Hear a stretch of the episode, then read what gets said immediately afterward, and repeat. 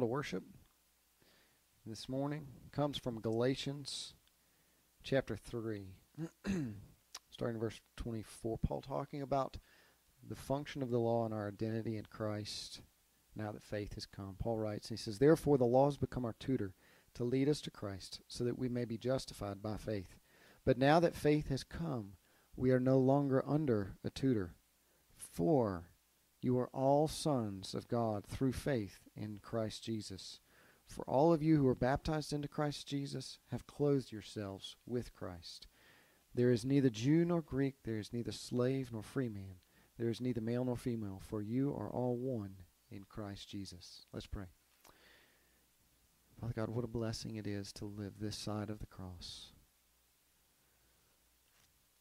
That our chief identity is no longer conformity to an external law. That we would be most sure, assuredly tempted to boast in, to say, See here, I've done good enough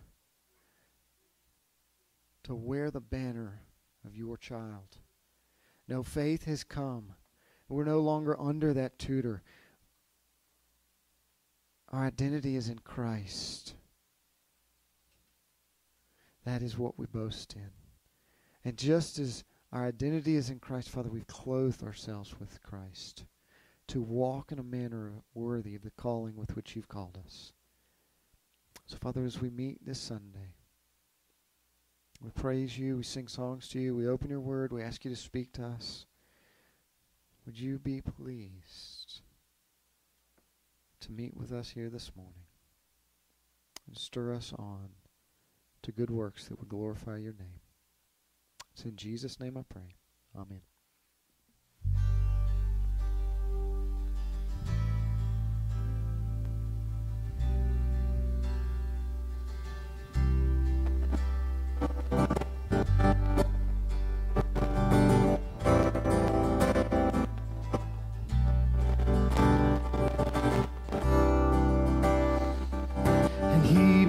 sin, who knew no sin that we might become his righteousness. He humbled himself and carried the cross.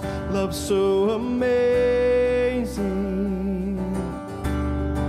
Love so amazing. Jesus Messiah the name above all names, blessed Redeemer, Emmanuel, the rescue for sinners, the ransom from heaven, Jesus Messiah. Lord of all. His body the bread, His blood the wine, broken and poured out all for love. The whole earth trembles and the veil was torn.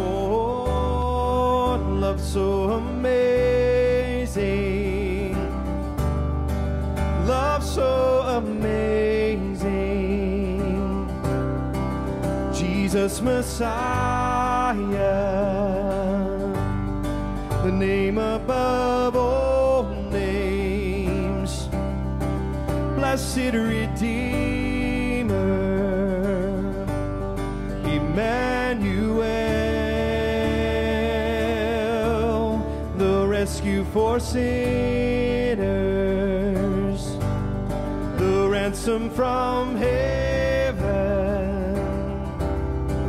Jesus Messiah, Lord of all, and all our hope is in you, and all our hope is in you, and all the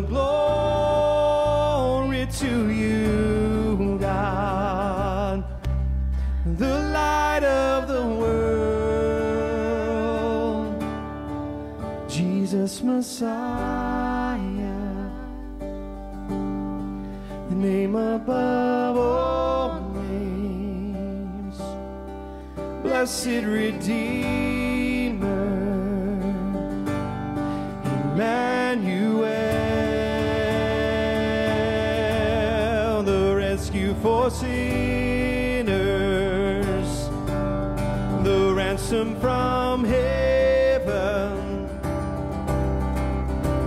Jesus Messiah, Lord of all. Jesus Messiah, Lord of all.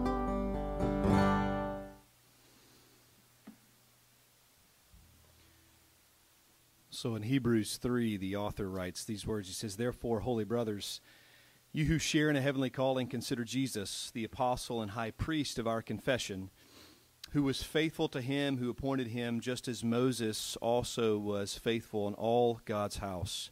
For Jesus has been counted worthy of more glory than Moses. As much more glory as the builder of a house has more honor than the house itself, for every house is built by someone, but the builder of all things is God.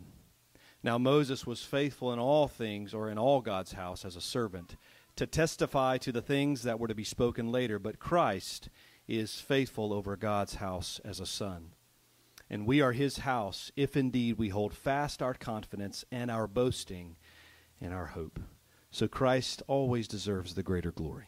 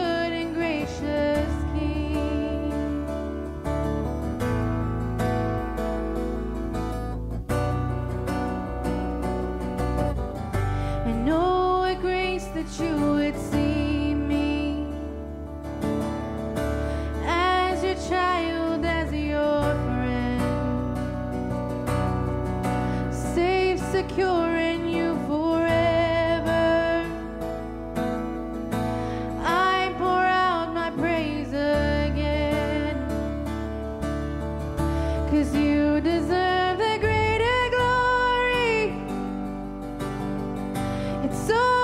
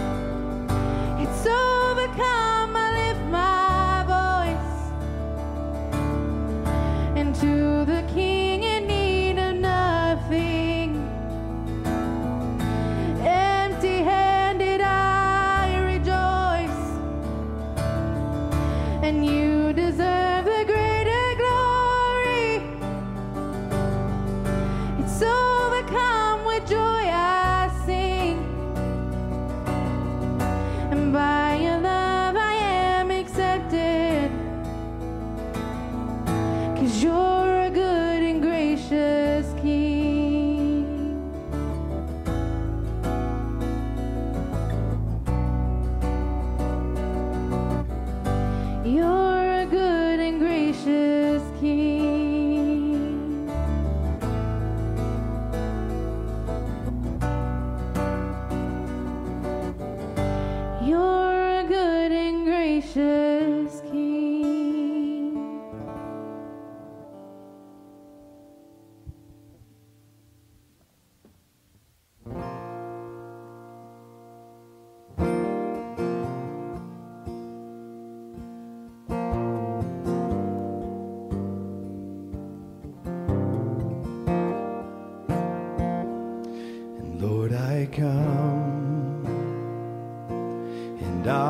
confess, bowing here, I find my rest, and without you.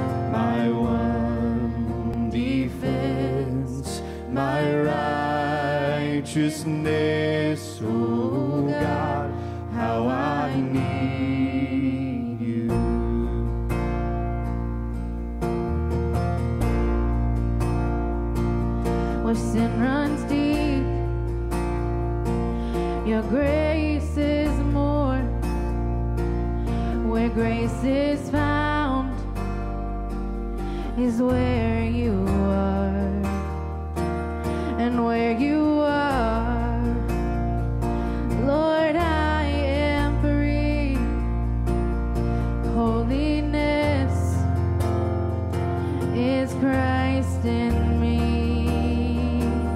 is where you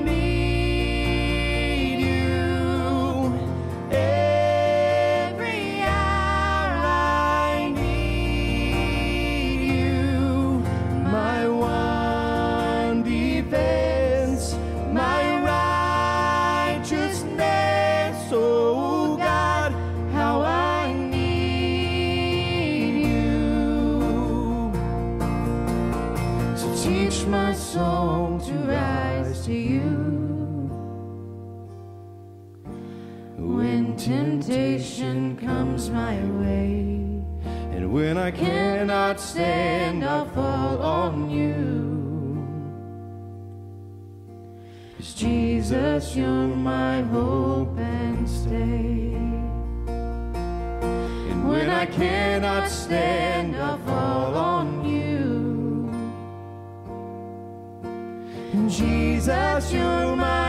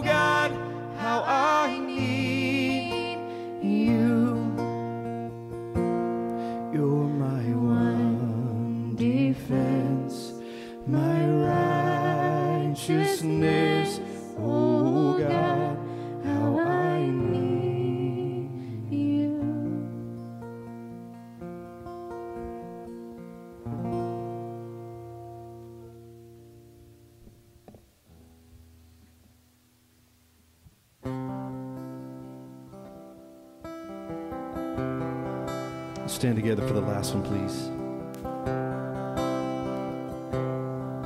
And do you feel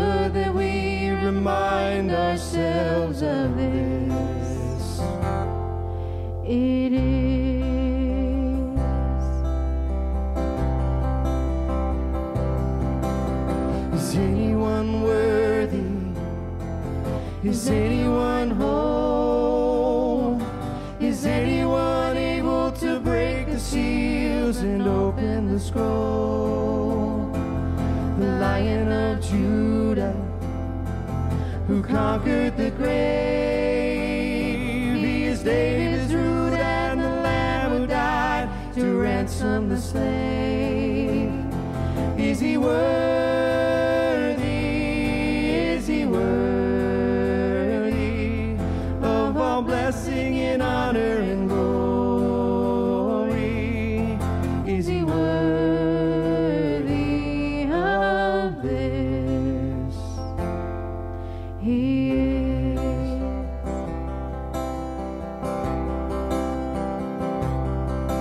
Does the Father truly love us? does the Spirit roam among us? He does. And does Jesus, our Messiah, hold forever those he loves? He does. Does our God intend to dwell again?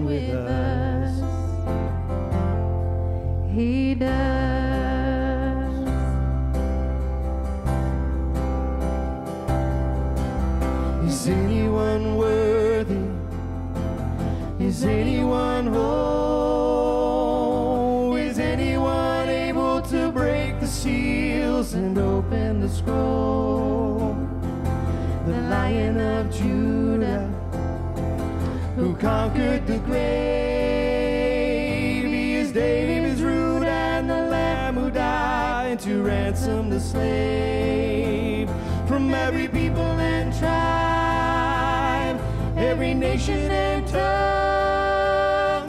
He has made us a kingdom, a priest to God, to reign with the Son. Is he worthy?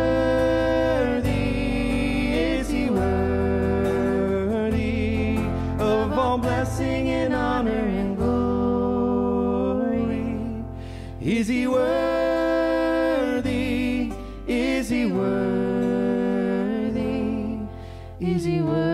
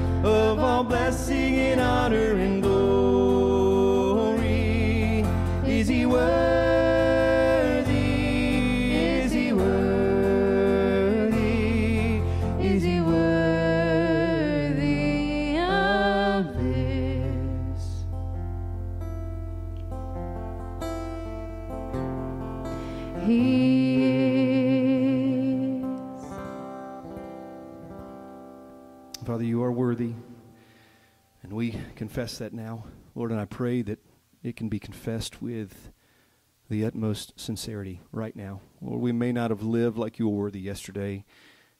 And Lord, God forbid we don't live like you're worthy tomorrow, but right now let us live with full intentions, with hearts full, recognizing that you are worthy.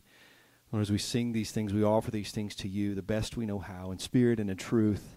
We ask that you would accept them. We ask that you would be praised and that it would matter to you what we're offering you and that you might be pleased. In Jesus' name, amen.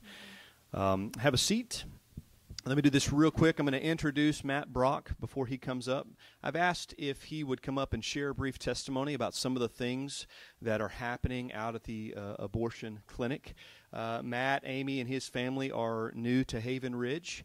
Um, but I thought this would be a great way to uh, to introduce him to you all uh, because his his full time responsibility outside of family, being a husband, all that stuff is now uh, he is at the abortion clinic every day, just about and uh, and and his heart, his passion, his family's shared heart and passion is that they would be out there not just as sign holders, but as uh, gospel faithful witnesses, those who are giving testimony and testifying of the goodness of the grace of the gospel of Jesus. So Matt's out there. If you don't follow him on Facebook, you should. You can see a lot of stuff that he posts. Um, but I've asked Matt if he would come up. They had an exciting day yesterday, and I just want him to share about some of his vision, some of his heart, some of the ministry he's involved in. And then you can see just a quick snapshot of some of the things that happened yesterday. First off, let me say, wow, um, um, I'm falling more and more in love. Um, with this church.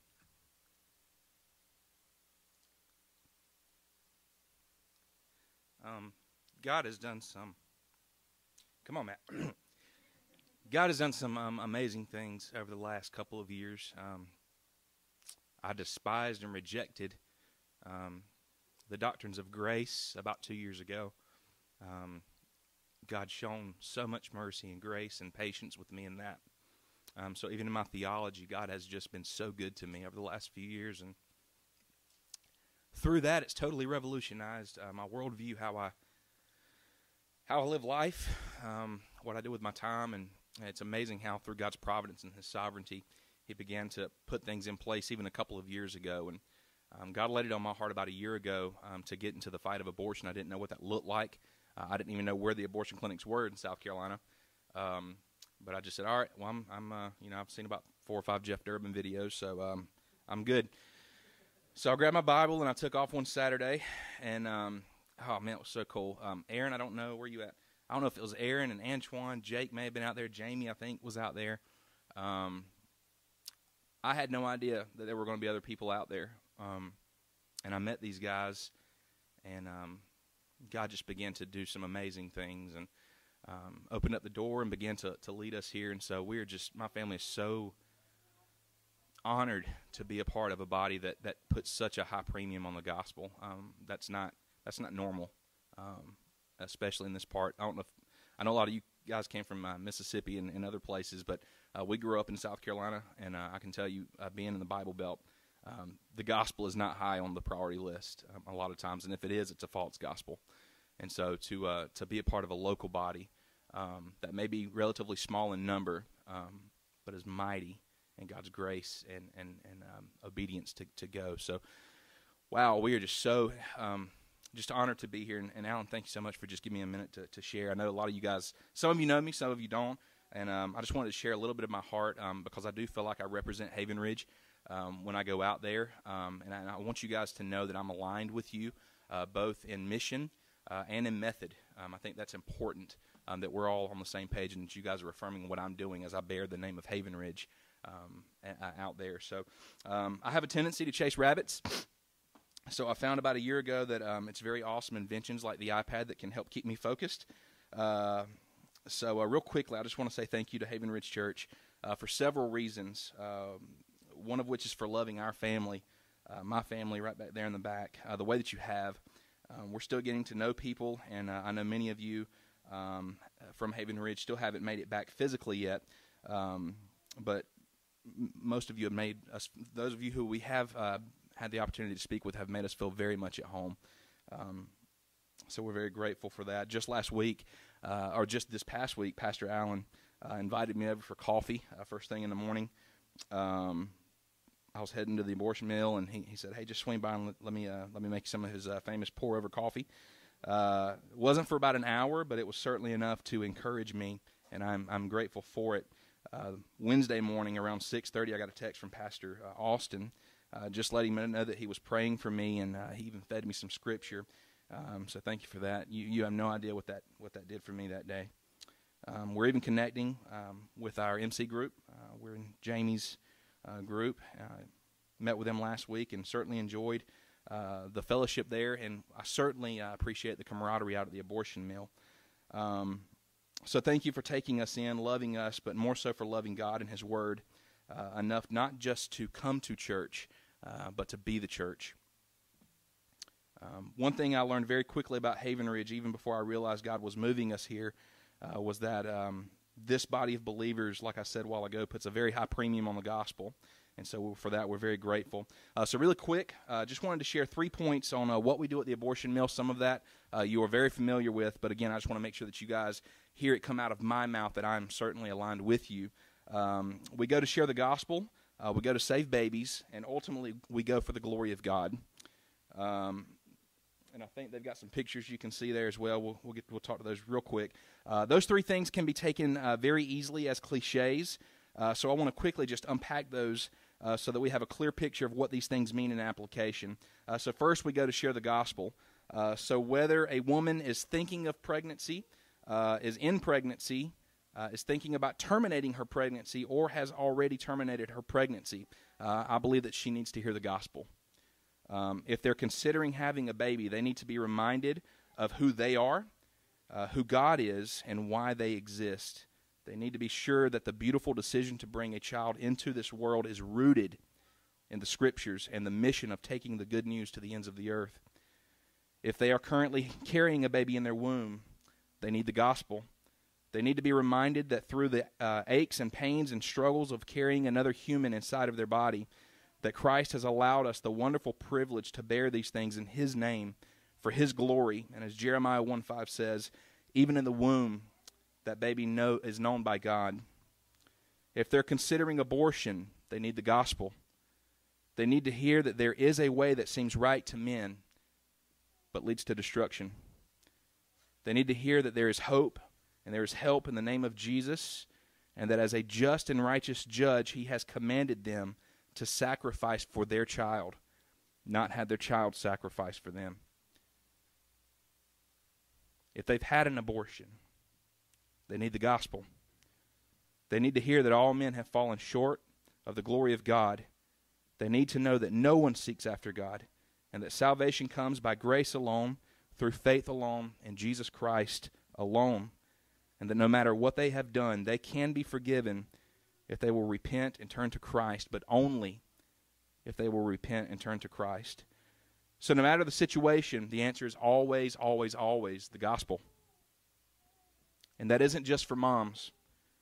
Just in the last three days, there have been two men that God allowed Antoine and I, Antoine yesterday, and a gentleman I got to speak with Friday, who believed that there was a God but for the first time out of our mouths heard that Jesus was God.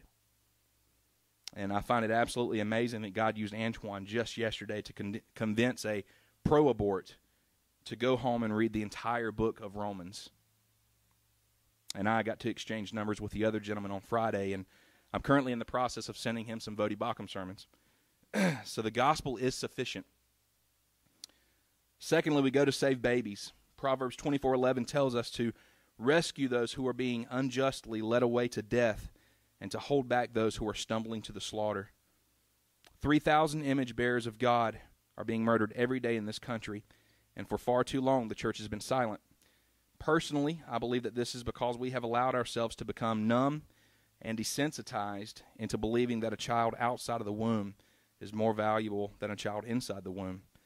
And I remember the first time I heard that, um, it angered me because I didn't want to accept that as the truth. But I also remember the, the example that was given, and it quickly made me realize that that was indeed the truth.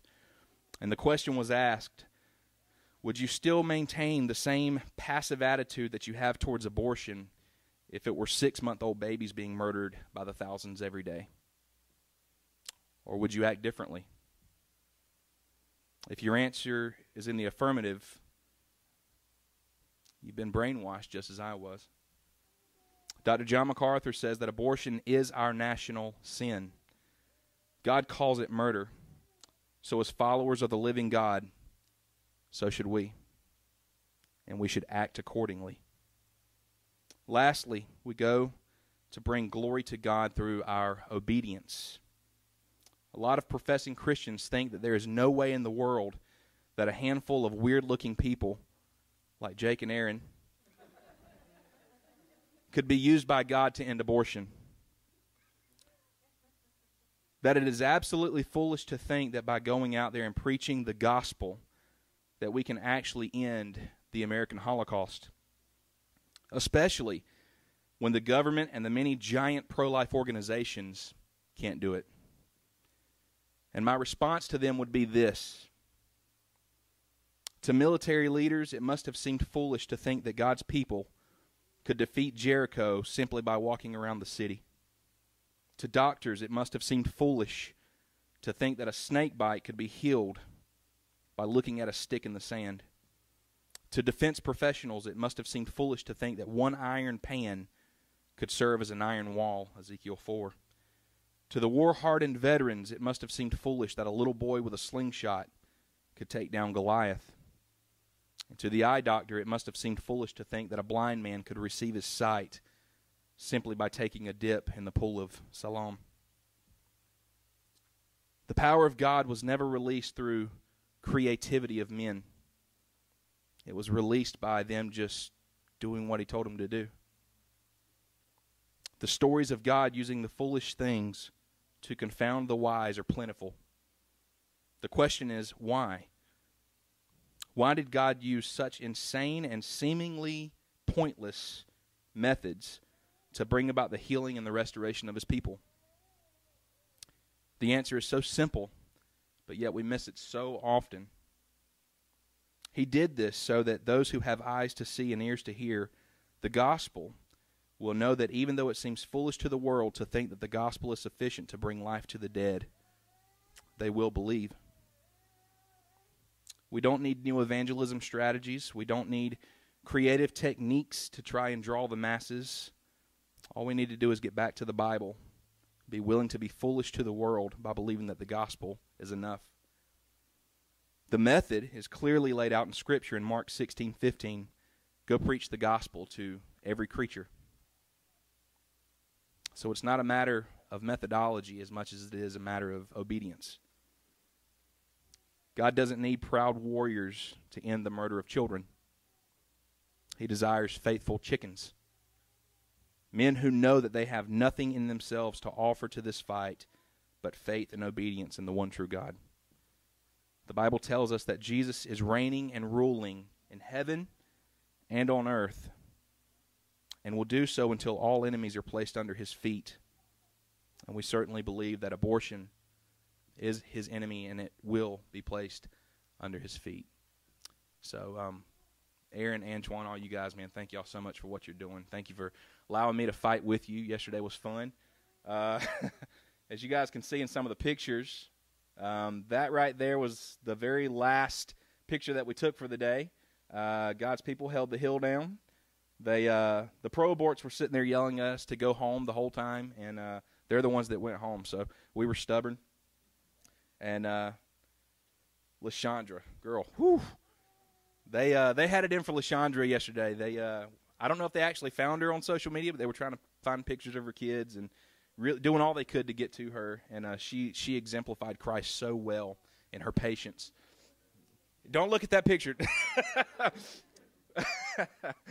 uh, if that's as bad as it got, she deserves a little bit of grace. Um, but uh, for those of you that, that do follow us on Facebook, you could you could hear Antoine and Aaron and myself just continuing to remind each other, stay with the gospel. Um, I'm glad Jeremy put deodorant on that day. Uh, if you can see in the bottom corner, um, I thought it was a boy, not my fault. Uh, turns out that is a little girl. Um, she couldn't have been 10, maybe. Um, and in this moment right here, um, her and her sister, I believe, sat under Antoine preaching the gospel for probably 15 or 20 minutes. So we took every advantage that we could of that. We have no idea what seeds were planted, um, but Antoine was certainly loving in that moment. This sister right here, Sister Cheryl, uh, I fell in love with this lady yesterday. Uh, she started speaking in tongues and stuff. We kind of let that slide, but uh, she, uh, I tell you what, she held up the Word of God the whole time that she was out there, and, and um, it was such a, a blessing to serve with her yesterday. And there's Antoine hiding behind the Black Lives Matter flag that um, the pro aborts were uh, flaunting around, even though they were oppressing uh, my black brother. Uh, this gentleman right here, I think this was a huge reason why we were out there yesterday. I believe that God opened up, my goodness, Antoine, what, an hour and a half maybe? conversation. This is the gentleman that uh, was going to go home and read uh, Romans 1, so or the whole book of Romans, I believe he said. So well, we're certainly praising God for that as well. So um, anyway, thank you for your uh, just a, a, couple moments to speak. Uh, um, Alan, thank you, brother. And um, uh, let's pray real quick for Alan, and um, we'll hear from God's word. Father, you are good. Lord, you are so holy. And Lord, as we just sang, you are worthy. You are the only one that is worthy. God, we are so, so grateful, Father, for you coming and making a way. Lord, we don't deserve you. Lord, we certainly couldn't earn you. And Lord, it is by your grace and your grace alone that we can stand here and sing your praises, confident, Lord, that we are justified by faith alone in the finished and completed work of your Son, Jesus. Lord, I'm so grateful for this church. I'm so grateful for Pastor Allen and Pastor Austin. Lord, you have truly, truly blessed this church with godly people. Lord, I pray that everything that we say, think, and do will bring glory and honor to your name and your name alone. Lord, pray that you'll bless Pastor Allen as he comes and opens up your word. Lord, I pray that we will not hear the mere words of a man, but Lord, we will hear from you. Um, God, I pray that we will be attentive Lord, that your word will penetrate the darkest parts of our heart. Lord, that, Lord, we will decrease, that you will increase, and Father, that we will bear your name rightly in a world that so desperately needs you. You are worthy. We ask these things in Jesus' name. Amen. If you will turn very quickly to the book of John, chapter 15. We'll look at a few verses there and a few verses breaking into chapter 16. I'm going to do you all a favor uh, you all can pray that I would have the gift of conciseness today. I normally do not have that. I'm going to punch go on my timer, and uh, I will commit, give me 30 minutes. Normally I'm 40, 45, give me 30 minutes to get through what I have to say, okay? Because I've had two weeks to process this information, and I'm going to give it to you in 30 minutes. So Listen fast. The timer has begun. So, John chapter 15, starting in verse 26, begins this way. But when the Helper comes, whom I will send to you from the Father, the Spirit of truth, who proceeds from the Father, he will bear witness about me. And you also will bear witness because you have been with me from the beginning. Remember, they are still in the upper room. That is the same context for three chapters now. He's already talked to them about the Holy Spirit. He's already talked to them about him leaving, but he's revisiting this again, but he adds a little something to it. He says, I have said all these things to you, verse 16, to keep you from falling away. They will put you out of the synagogue. Indeed, the hour is coming when whoever kills you will think he is offering service to God. And they will do these things because they do not know the Father nor me. But I have said these things to you that when their hour has come, you may remember that I, that I told them to you. I did not say these things to you from the beginning because I was with you. But now I am going to him who sent me, and none of you asks me, Where are you going? But because I have said these things to you, sorrow has filled your heart. Nevertheless, I tell you the truth, it is to your advantage that I go away, for I do not Go away. If I do not go away, the helper will not come to you. But if I go, I will send him to you. And he, when he comes, he will convict the world concerning sin and righteousness and judgment concerning sin, because they do not believe concerning righteousness, because I go to the Father and you will see me. So I want you to understand this. He's going to give them the helper. Here's the scene. They're about to be left alone in a sense in the sense that Jesus is leaving. But Jesus is not leaving them alone. Jesus is going to give them the helper. And this is important. Because up until this point, Jesus has received the full weight of persecution. Everything that's been said that's nasty, every insult that's been hurled, every volatile act that has been produced has been produced on and towards Jesus and not his disciples. So, what Jesus is doing for them, you need to understand this, he's equipping his army for battle. Though they might be few, he is equipping them for battle nonetheless because he says, I'm going to send you the helper. I'm going to send you the helper because if you didn't have that help when the persecution comes, guess what would happen? You would fall away. Now, that is a little misleading. I don't like necessarily that the ESV translators translated that into falling away because it makes it seem like, oh, they'll lose salvation. The actual interpretation is they would stumble. So if you want to understand it this way for clarity, that unless the helper comes to you, you will stumble. Why would they stumble? Because when persecution sets in, that's where the rubber really meets the road for the Christian. And in order for us to stand, and in order for us to persevere, in order for us to keep from stumbling or falling away, we have to have the help of the Holy Spirit. So here's my objective to show one of the key roles of the Holy Spirit is distinguishing religiosity from righteousness. That's my objective today to show that one of the key roles of the Holy Spirit is distinguishing religiosity from genuine imputed righteousness. And you'll see where I get that in just a minute. So I've shared with you the context. So there's three things that I want to go over with you. I want to talk on the giving of the helper. I want to talk on the giving. Uh, I'm sorry, on the giving of the helper, on the nature of man, and on the inevitability and the reality of persecution.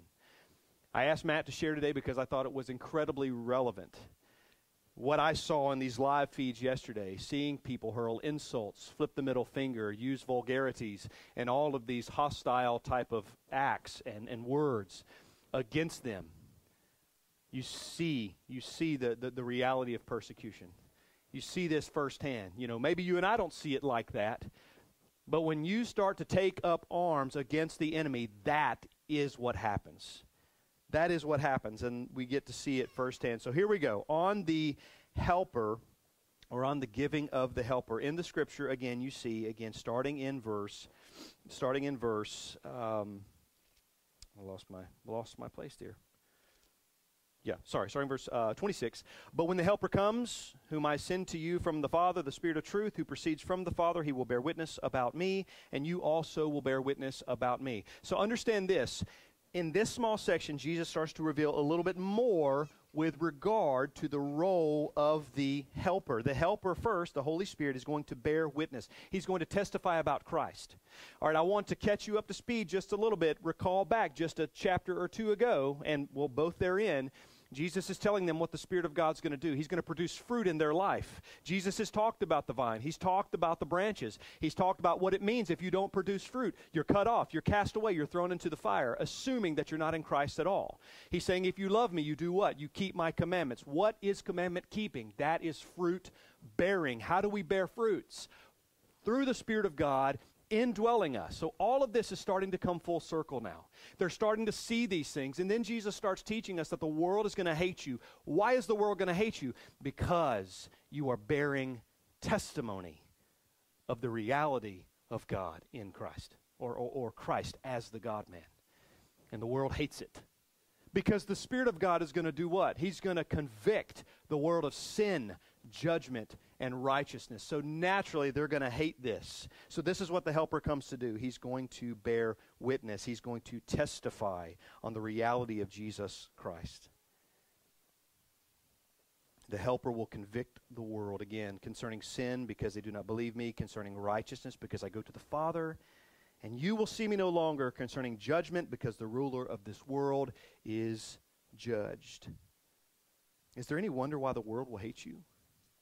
I mean, if God sends his spirit to indwell every believer, and the byproduct of that is commandment keeping, and the byproduct product of that is standing in the face of the enemy, it's only natural that they would come at us. It's only natural that there would be a volatile uh, response to those things. So it shouldn't come as a surprise. Let me ask you this as believers, do you like it when someone points out failures or flaws in your life?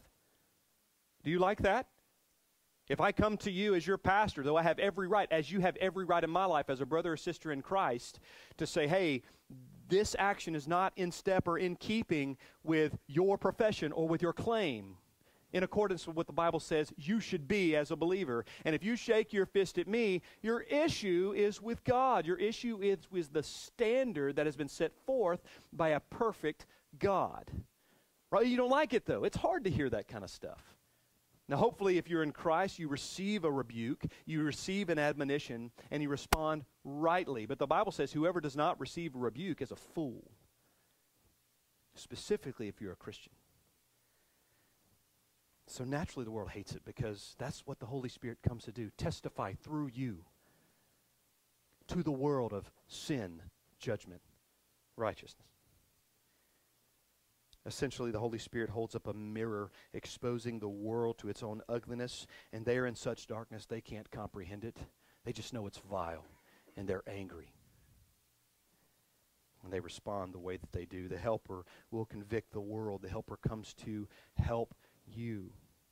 The helper keeps us from stumbling or falling away. Again, this is not news because Jesus has already said what? He says, I'm the vine, you are the branches. Abide in me, and you will bear much fruit. For apart from me, you can do what, church?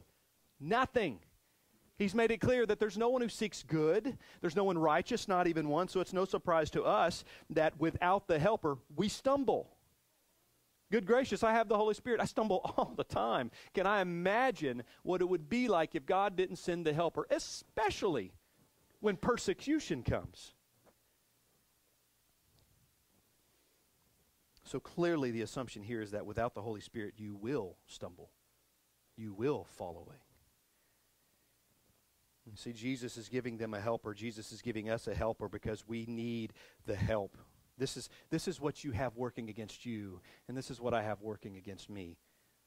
We have a world that hates us, a world that hates Jesus and subsequently hates us. We have a sin nature that is prone to wonder. We're prone to fear. We're prone to appeasement of the flesh. We're prone to self interest, self value. So, yeah, you need a helper. I need a helper so that we don't stumble. Because our natural broken tendency is to the things of the world. So, we need the helper. And then Jesus continues. He says, I'm going to send you the helper, the Spirit of God's going to bear witness. You also will bear witness because you have been with me from the beginning. The world's going to help. The world's going to hate you, consequently. The world's going to hate you. You're going to bear witness. You've seen these things. Now you're going to testify of these things. And so you better believe what they're going to do is they're going to hate you, and their hatred is going to manifest itself in a number of ways. Jesus continues in verse 1 of chapter 16. He said, I have said all these things to you to keep you from falling away. I've said all these things to keep you from falling away. They will put you out of the synagogue. Indeed, the hour is coming. Whoever kills you will think that he is offering service to God. You need the helper because your tendency is that you would fall away. So, man with Christ is a man that is prone to wonder, prone to falling, prone to self value, self interest. But here Jesus starts to describe the man without Christ. And he starts to show them, in terms of persecution, what they're up against. Jesus begins to pull back the curtain and say, Look, you have no idea what I've endured and what I will endure, but you will. You will know this because it's on its way. And Jesus starts to describe these things. It's a world of men who hates the things of God. And so they will naturally hate you. Why? Because the Spirit's going to bear testimony in your life. He's going to bear witness of the reality that the gospel has in your life, and they're going to hate it because they're dead. They're going to seek to push you out. They're going to seek to subdue you, to repress you, to suppress you, and suppress truth because they hate it. Because it's light and darkness hates the light. They're going to hate those things. And Jesus describes a little bit more. He says, they ultimately will seek to kill you, and they'll do it in the name of their God. Now, what's happening here with regards to a pulling back of the curtain is, is, is, is, a, is a vantage point into the depravity of man you understand? Jesus has given us a vantage point into the depravity of man. That the gospel will be put forward, and their response would be not just to kick you out, na- to kick you out of the nation, but to kill you, to stop you from living. So a man without Christ can easily be a religious man. I want you to hear that. A man without Christ, this man, this worst form of man, can easily be a religious man. This is the very person that Jesus is talking about. These religious leaders, these religious officials, they are the ones with the authority to kick them out of the synagogue. And he's going to say, These people claiming service to God are the ones that are going to kick you out of the synagogue. But not only that, these are the ones claiming followers of God, follower, trusters of Yahweh, religious, religious people, they are the ones that are going to say they're doing these things in the name of their God. So any man can be religious, especially a man, well, man without Christ. But this is the worst form of man. He is a man that promotes religiosity with no righteousness. Those whom Jesus warns will cast the disciples out of the synagogue and kill them in the name of God were religious man. Listen to this. There's a few things I've written here that I want to communicate clearly. So just bear with me. The criteria that takes any religious man from vain tradition and superficial conviction to meaningful, authentic, fruit bearing ministry is only the righteousness of Christ. Do you understand that? Didn't get enough heads nodding, so I'm going to read it again. The criteria that takes any religious man from vain tradition and superficial conviction. That's the category that a man is in. The only thing that separates or takes that man from that place, that marking, to authentic fruit bearing ministry is the righteousness of Jesus. And it's important that we make this distinction, church. It's vitally important that we make this distinction. So, for a moment, let me help you to see what I think the Holy Spirit is doing or what his role is, and that's to make the distinction between religiosity and righteousness. So, religion is often nothing more than your traditions convictionless principles, bandwagon believism, and superstition. For many, that is religion. It's coattail theology. There's no real passion, there's no real conviction, there's no subscribing holistically to this doctrine as, as faith. It's this is what they believe, or this is a majority thing. This will get me in the least trouble. This, this ideology helps, is most palatable for me because there's less trouble or less problems. Maybe I'll become a Muslim because of the promise of all the virgins that I'll have in the next life. You know, it's it's a buffet. It's picking and choosing what's going to be the best. That's your bandwagon believism. That's your religiosity, which is often nothing more than those things: traditions, convictionless principles, bandwagon believism, and superstitions. Whereas righteousness righteousness is something that's not natural to you. Righteousness is not something that you're born with, it's not something that you, you know, arrive to the scene with. Righteousness is something that has to be imputed to you. It's something that's earned, not by you that's given to you. You are a passive agent. Jesus is the active agent, the only one who's worthy, as we sang a moment ago, to say, I will give you my righteousness. And the mechanics of that works is this when you receive the righteousness of Christ, which happens because of the justification of Christ, which happens because of the, the, the, the foreordained plan and predetermined plan according to the counsel of God's will plan, these things come to pass. And it absolutely follows that you would receive the indwelling of the Spirit. Therefore, you can keep commandments. And when you keep these commandments, you bear witness.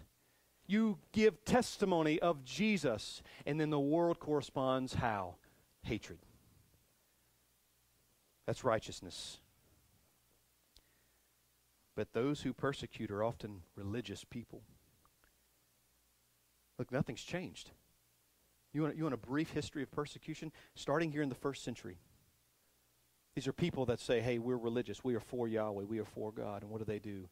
They kill Christ's disciples. You move a little forward into history and you see Roman persecution, a polytheistic society. Can't stand a monotheistic religion. And so they start to kill Christians because of their monotheism along with other things throwing them in cathedrals, throwing them in coliseums as spectacles for worshiping the one true God. They hated him. Not too long after that, during the Middle Ages, you have the Catholic Inquisition, where the Catholics determined for themselves that they have the right to extinguish all life that holds to anything that's outside of Catholic doctrine or dogma, justification by faith alone, things of this nature. In the name of what?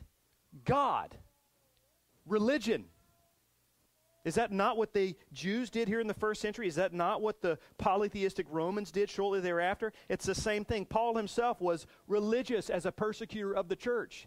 He puts out his resume for the church of Philippi and he says, What? He says, As to zeal, I'm a persecutor of the church.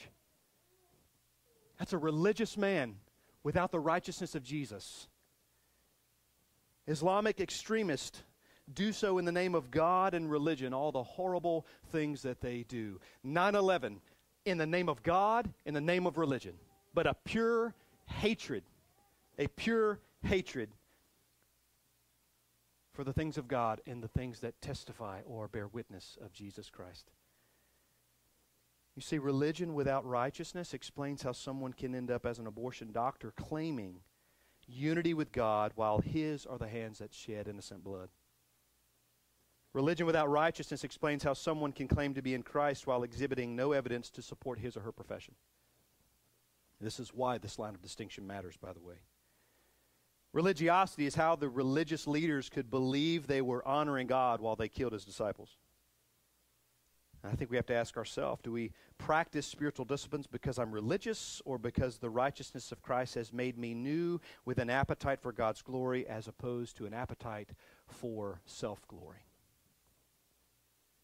Your religiosity may get you through those doors on Sunday, but it will not help you when the enemy sets his sights on you. It requires more than your routine, more than your traditionalism, more than your superficial principles. Maybe not you, but the understood you, right? Listen, your capricious convictions, your convictions or my convictions or whoever's convictions that are here today, gone tomorrow, will only get you as far as the momentary appearance of righteousness. But if that's all you have, your religiosity will win the day. And you will not stand in the face of adversity. And these are the type of people that are the sworn enemies of the disciples, are the sworn enemies of Jesus. These are those that hate Jesus. And Jesus knows because he's endured it already and is about to endure it to the fullest extent that the disciples are about to go and endure the same kind of persecution. And he's telling them, You need the helper, and I'm going to give him to you. Because otherwise, you can't stand he says to them, You need the helper. And only those who have the righteousness of Jesus have the helper. He says, If you're just religious, it won't do it for you. If you tout your religiosity, it will do you no good. It will do you no good because there's nothing real or of substance that will make you stand. You're a straw man that's easily blown away, that may at first look to be strong. So, as I transition to the last point, I want you to hear this statement. I'm just going to read it because I, because I don't know how to paraphrase it any better. The imputed righteousness of Jesus, ensuring the indwelling presence and help of the Holy Spirit, is what provides the surety that you will persevere when the persecution occurs. Because persecution is here. Listen to what Jesus says. He said, I've said these things to keep you from falling away. They will put you out of the synagogue. Persecution form number one. And when you read that, and maybe when I read that or did read that, you think, oh, that's not horrible. Who wants to be in the synagogue with them lunatics anyway? Don't minimize the expense here, the cost. To be kicked out of the synagogue is to lose your nationality. Your family ostracizes you. You are an outcast. You are a derelict member of society that's no longer even accepted in society. You are garbage. You are trash. So this is a big deal because because here's how we often deal with this. I've been a part of church discipline, not disciplined myself, but, but I've been a part of that process, and it's ugly, especially if the person doesn't repent. It's ugly, but I remember two times going through discipline in my ministry career so far where the people did not repent, and this is what happened. They did a thing, they were confronted because we love them, and the response was, we'll just go somewhere else. And unfortunately, the response by church sometimes is well, we'll just let them go somewhere else and let it be someone else's problem.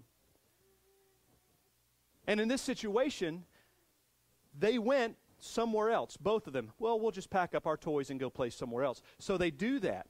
Well, we feel like our responsibility is to notify the churches that they landed in to say, here's what we deal with. They're not a member in good standing. Here's the offense. So we're trying to protect the church.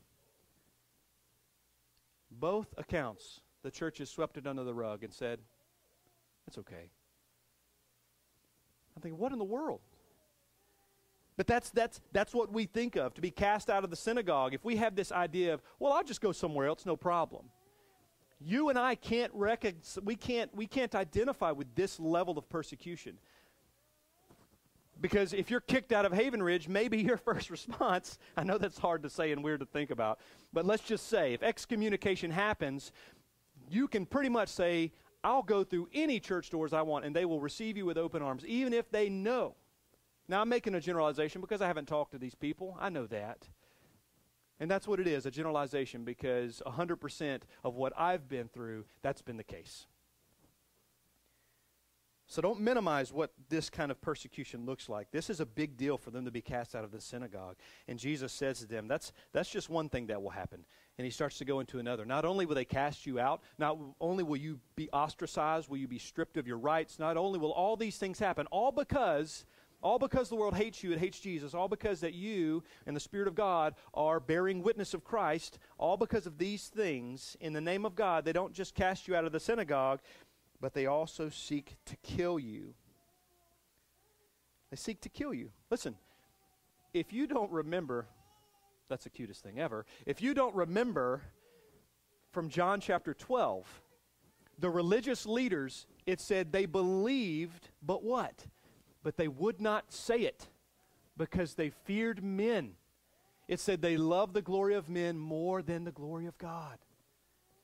What were they so afraid of? Being cast out of the synagogue. This was a big deal. But now Jesus says they will not just cast you out. That will not satisfy them. That will not quench the thirst of a world that has a bloodlust for the people of God. They will try to kill you. They will kill you. Listen, this is the outworking of the hatred the world has for Jesus.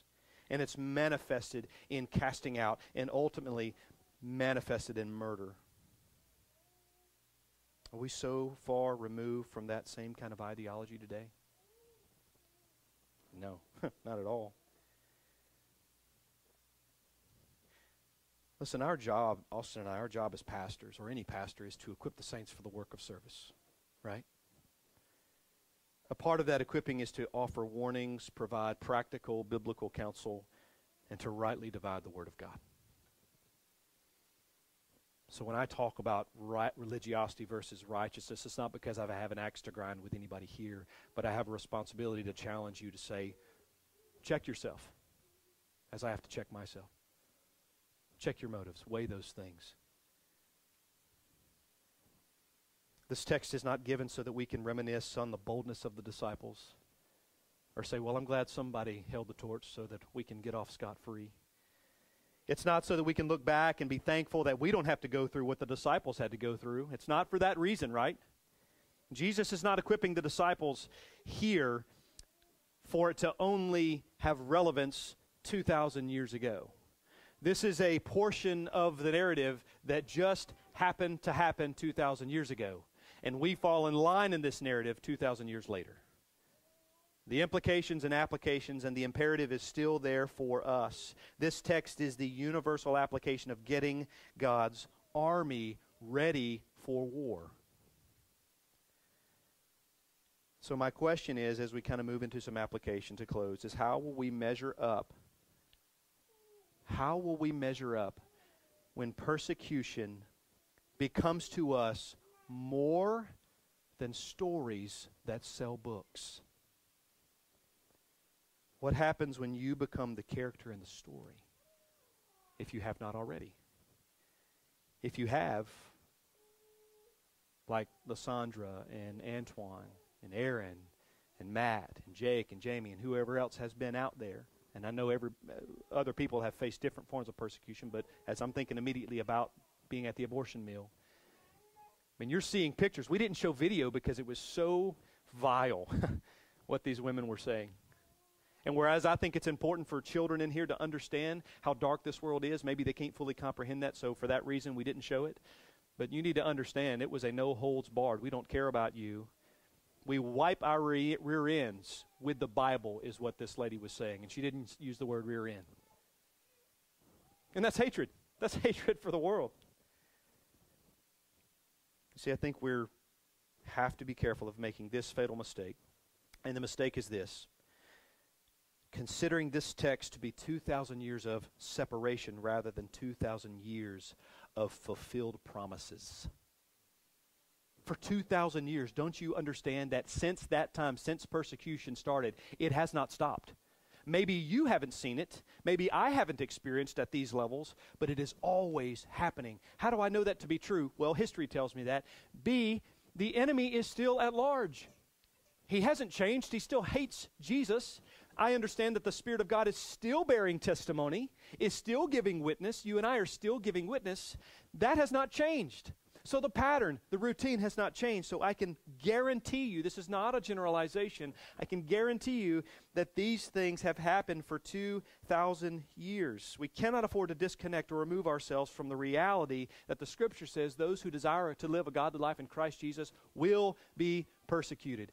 2,000 years ago, Jesus sat with them because the baton is about to be passed, and he says, You're about to endure these things, and you need help and you need help, Mark, and you need help, Tiffany, and you need help, Jeremy. And we all need help because we're prone to wander, we're prone to self interest, we're prone to conceit, we're prone to falling, and we need the helper to help us. We tend to look back at the story, seeing it as a past moment to reflect upon, as opposed to being a part of our ongoing narrative. Listen, we don't look at 9 11 that way, do we? We don't look at 9 11 and say, well, I'm glad that's over, terrorism has ended. No, We've equipped ourselves even more because we expect that it's continuing. We don't look at today's abortion rate 57 million babies aborted since 1973, which is 2,900 babies per day, 137 per hour, 2.3 babies every minute are murdered. We don't look at 1973 Roe v. Wade and say, well, glad that's over. We don't have to worry about that anymore. So, why would we look at John 16, verses 1 through 4, when Jesus gives them this warning and say, I'm glad they dealt with it so we didn't have to. No. There's something to be said, and it's the role of the Holy Spirit to convict, but there's something to be said about the church, and I don't mean this gathering, I mean the, I mean the, the, the universal body of Christ. There's something to be said about the church that finishes their life and says, I've never really seen persecution personally. Persecution is here, and there's no question about that. These horrible things are the continual and inevitable outworking of a broken world that hates Christ. That has not changed. It is here. And at any point in time, light and darkness are intersecting. And I want to finish with this illustration slash encouragement. You know, Jesus says, I will send the helper. We understand that for all who are in Christ, when we're in Christ, He indwells us. The Holy Spirit does His job and He does it well. And a part of that is helping us, fighting, you know, doing the things that He needs to do, bringing truth to our remembrance so that we can use that as our weapon. And the world will hate us as a result of these things. And I saw something yesterday with Lysandra that was so impressive. And I'm not trying to embarrass her, at least she can hide behind a mask, right? literally. Um, but, but I'm watching the video, and Lysandra, who is timid, shy, you know, quiet, meek, right? Sweet, sweet lady. But I saw something come out of Lysandra in this video yesterday, and I'm like, I am fearful for myself if I ever upset her, and for these poor, small, little, weak ladies that are daring to get in her face.